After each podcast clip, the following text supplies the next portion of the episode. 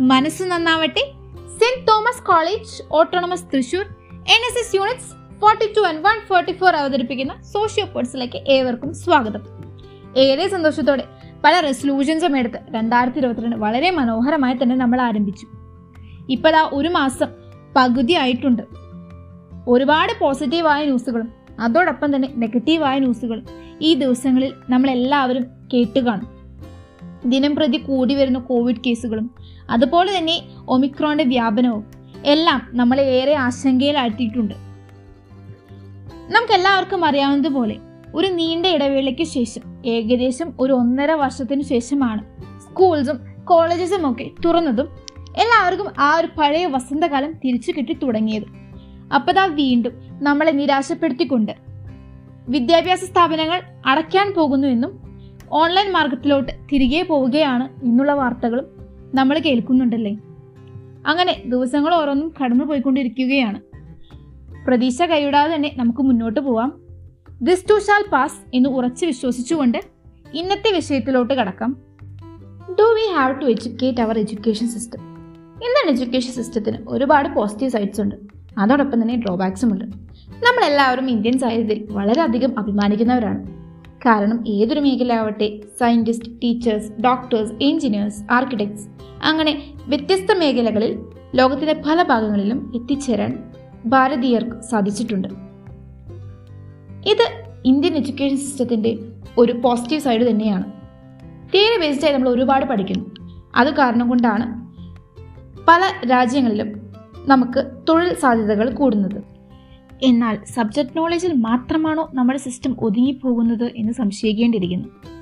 എല്ലാ ഫീൽഡിലും ഇന്ത്യക്കാരുണ്ടെങ്കിലും ഇത്ര വാസ്ലി പോപ്പുലേറ്റഡ് ആയ ഏകദേശം ഒന്നേ പോയിന്റ് മൂന്ന് എട്ട് ബില്യൺ ജനസംഖ്യയുള്ള നമ്മുടെ ഇന്ത്യയിൽ നിന്ന് കഴിഞ്ഞ ഒളിമ്പിക്സിൽ ലഭിച്ച മെഡലുകളുടെ എണ്ണം നോക്കിയാൽ ഇന്ത്യയുടെ പകുതി പോപ്പുലേഷൻ പോലും ഇല്ലാത്ത രാജ്യങ്ങൾ മെഡലുകൾ വാരിക്കൂട്ടുമ്പോൾ ഇന്ത്യയ്ക്ക് ലഭിച്ചത് വെറും ഏഴ് മെഡലുകൾ മാത്രമാണ്. നമ്മുടെ രാജ്യത്ത് ഒരുപാട് ടാലന്റഡ് വൺസ് ഉണ്ട്. പക്ഷേ അത് ശ്രദ്ധിക്കാതെ പോകുന്നു. പാഷൻ ഉള്ളവർ തന്നെ സ്പോർട്സ് ഒരു മെയിൻ സബ്ജക്റ്റായി എടുക്കുന്നത് കുറവായിരിക്കും. അത് വെറുതെ ഒരു ഹോബിയോ അഥവാ ടൈം പാസ് ആയി കാണുന്നു. അതുകൊണ്ട് തന്നെയാണ് ഇങ്ങനെ സംഭവിക്കുന്നത്. നമ്മൾ എല്ലാവരും പറയുന്നതല്ലേ പി ടി പീരീഡ് കിട്ടിയാൽ ഇത് അപ്പോൾ കയറി വരും മാത്സ് ടീച്ചർ ടീച്ചറെ പറഞ്ഞിട്ട് കാര്യമില്ല. പോർഷൻസ് കംപ്ലീറ്റ് ചെയ്യാനുള്ളത് കാരണമാണ്. നേരെ മറിച്ച് ഈ പി ടി പീരീഡും മാത്സ് പോലെ തന്നെ ഒരു ഇമ്പോർട്ടന്റ് പീരീഡാക്കി മാറ്റിയാലോ? എക്സാംസ് ഇന്റേണൽസ് അങ്ങനെ എല്ലാം അതിനുമുണ്ടെങ്കിൽ ഇങ്ങനെ സംഭവിക്കില്ല. സ്പോർട്സിന് ഇമ്പോർട്ടൻസ് ഉണ്ട് എന്ന കാര്യം മനസ്സിലാക്കാൻ സാധിക്കുമായിരുന്നു. ഇന്ത്യൻ എഡ്യൂക്കേഷൻ സിസ്റ്റത്തിൽ കോ കരിക്കുലർ ആക്ടിവിറ്റീസിന്റെ പ്രാധാന്യം വളരെ ആവശ്യമാണ്. അതുപോലെ തന്നെ ഇന്ത്യൻ എഡ്യൂക്കേഷൻ സിസ്റ്റം ഒരു കുട്ടിയെ വിലയിരുത്തുന്നത് ആ കുട്ടിയുടെ എക്കാഡമിക് പെർഫോമൻസ് ബേസ്ഡ് മാത്രമാണ്. അല്ലാതെ ആ കുട്ടിക്കുള്ള മറ്റു കഴിവുകളോ അഥവാ മറ്റു മേഖലകളിലുള്ള കുട്ടിയുടെ മികവും നോക്കാറില്ല. ഇത് മറ്റു കഴിവുള്ള കുട്ടികളോടൊപ്പം തന്നെ മെയിൻ സബ്ജക്റ്റിൽ അല്ലാതെ മറ്റു സബ്ജക്റ്റുകളിൽ താല്പര്യമുള്ള കുട്ടികളെയും ഇത് ബാധിക്കും. കൂടുതലും തിയറിറ്റിക്കൽ അറിവിനാണ് പ്രാധാന്യം നൽകുന്നത്. അതുകൊണ്ട് തന്നെ പ്രാക്ടിക്കൽ നോളജ് വളരെ കുറവും റിയൽ വേൾഡ് ഇൻസിഡൻസ് ആയി നേരിടുന്ന സമയം കുട്ടികൾക്ക് ധൈര്യമില്ലായ്മയും ആവശ്യത്തിന് പ്രിപ്പയർഡ് ആവാത്ത അവസ്ഥയും ഉണ്ടാവുന്നു. കൂടുതൽ ഇത് കാണപ്പെടുന്നത് മോറൽ സയൻസ് എന്ന സബ്ജക്റ്റ് പഠിപ്പിക്കുമ്പോഴാണ്.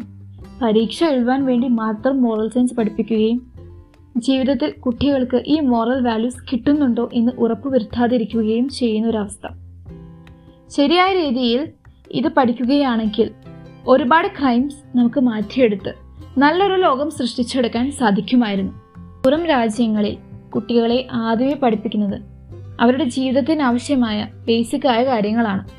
സ്വയം പ്രാപ്തരാവാൻ അല്ലെങ്കിൽ നല്ലൊരു മനുഷ്യജീവിയാവാൻ വേണ്ട ബേസിക് ആയ കാര്യങ്ങളാണ് ആദ്യമേ അവരെ പഠിപ്പിക്കുന്നത്. എന്നാൽ ഇവിടെ എ ബി സി ഡി തുടങ്ങി പാഠങ്ങൾ പഠിപ്പിക്കുവാൻ തുടങ്ങും.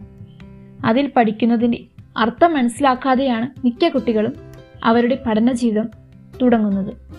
ഗ്രേസ് മാർക്ക് എന്ന കോൺസെപ്റ്റിലും ഇത്ര കൂടി മെച്ചപ്പെട്ട രീതിയിൽ ഇംപ്ലിമെന്റ് ചെയ്യാൻ നമുക്ക് നോക്കാം. ഒരു കോ കരിക്കുലർ ആക്ടിവിറ്റിയിലെങ്കിലും ഭാഗമാവാൻ നിർബന്ധമാക്കണം. പലപ്പോഴും ചെയ്യുന്ന കളിയിൽ ഗ്രേസ് മാർക്ക് കിട്ടുന്നവരെ മാത്രം ചെയ്യുകയും പിന്നെ അത് നിർത്തുകയും ചെയ്യുന്ന ഒരു അവസ്ഥ നമ്മൾ കണ്ടുവരാറുണ്ട്. അങ്ങനെയല്ല അവർ ആ കലയിൽ മികവ് വരുത്തുന്ന രീതിയിൽ ഗ്രേസ് മാർക്ക് കൊടുക്കുന്ന. ആ ഒരു രീതി ഉണ്ടാകണം. അതുപോലെ തന്നെ കണ്ടുവരുന്ന മറ്റൊരു കാര്യമാണ് വിദ്യാഭ്യാസത്തെ കച്ചവടമാക്കുന്ന ചിലരെ. ഇന്ത്യയിൽ നിയമപരമായി ഒരിക്കലും വിദ്യാഭ്യാസം കച്ചവടമാക്കാൻ പാടില്ല. പക്ഷേ ഇന്നത്തെ സാഹചര്യം എടുത്തു നോക്കിയാൽ നമുക്ക് മനസ്സിലാക്കാൻ സാധിക്കും.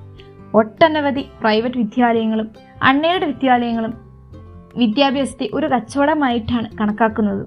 ഇത് സമൂഹത്തിൽ പലതരത്തിലുള്ള വേർതിരിവുകൾ സൃഷ്ടിക്കാനും അതുപോലെ തന്നെ കുട്ടികളുടെ ഇടയിൽ എക്കണോമിക് ഡിസ്പാരിറ്റി വർദ്ധിപ്പിക്കാനും മാത്രമാണ് കാരണമാകുന്നത്. എല്ലാവർക്കും ഒരേ രീതിയിലുള്ള ഒരേ നിലവാരത്തിലുള്ള വിദ്യാഭ്യാസം ലഭിക്കണം. ഇന്ത്യൻ എഡ്യൂക്കേഷൻ സിസ്റ്റത്തിന് ദോഷങ്ങൾക്കപ്പുറം ഒട്ടേറെ ഗുണങ്ങളാണുള്ളത്. നമ്മുടെ രാജ്യത്ത് അൺഎംപ്ലോയ്മെന്റ് നമ്പർ വളരെയധികം കുറയുന്നുണ്ട്. ഇത് ഇന്ത്യൻ എഡ്യൂക്കേഷൻ സിസ്റ്റത്തിന്റെ ആ ഒരു രീതി കാരണം തന്നെയാണ്. അതുപോലെ തന്നെ ഇവിടെ എല്ലാവർക്കും വിദ്യാഭ്യാസം ഉറപ്പുവരുത്തുന്നത് വഴി പോവർട്ടി ഇല്ലാതാക്കാൻ സാധിക്കുന്നു. എക്കണോമിക് ഗ്രോത്തിൽ കാര്യമായ മാറ്റം കാണപ്പെടുന്നു. സ്കൂളുകളിലും കോളേജുകളിലും സ്കോളർഷിപ്പ് കൊടുക്കുന്നത് വഴി എത്രയോ പാവപ്പെട്ട കുട്ടികളെയാണ് സഹായിക്കാൻ സാധിക്കുന്നത്. ഇത്തരത്തിലുള്ള നിരവധി ഗുണങ്ങളുമുണ്ട് നമ്മുടെ എഡ്യൂക്കേഷൻ സിസ്റ്റത്തിന് പക്ഷേ ഡ്രോബാക്സും ഉണ്ട്. ഈ ഡ്രോബാക്സ് ഒക്കെ മാറ്റുവാണെങ്കിൽ എനിക്ക് ഉറപ്പുണ്ട്. നമ്മുടെ എഡ്യൂക്കേഷൻ സിസ്റ്റം ലോകത്തിലെ തന്നെ നമ്പർ വൺ എഡ്യൂക്കേഷൻ സിസ്റ്റമായി മാറുമെന്ന്. Any change even a change for the better is always accommodate by drawbacks and discomforts എന്നാണല്ലോ പറയാറ്. സോ മറ്റൊരു പോഡ്കാസ്റ്റുമായി എത്തുന്നത് വരേക്കും it's me Vidya signing off from Social Port Services which inspires thank you and have a nice day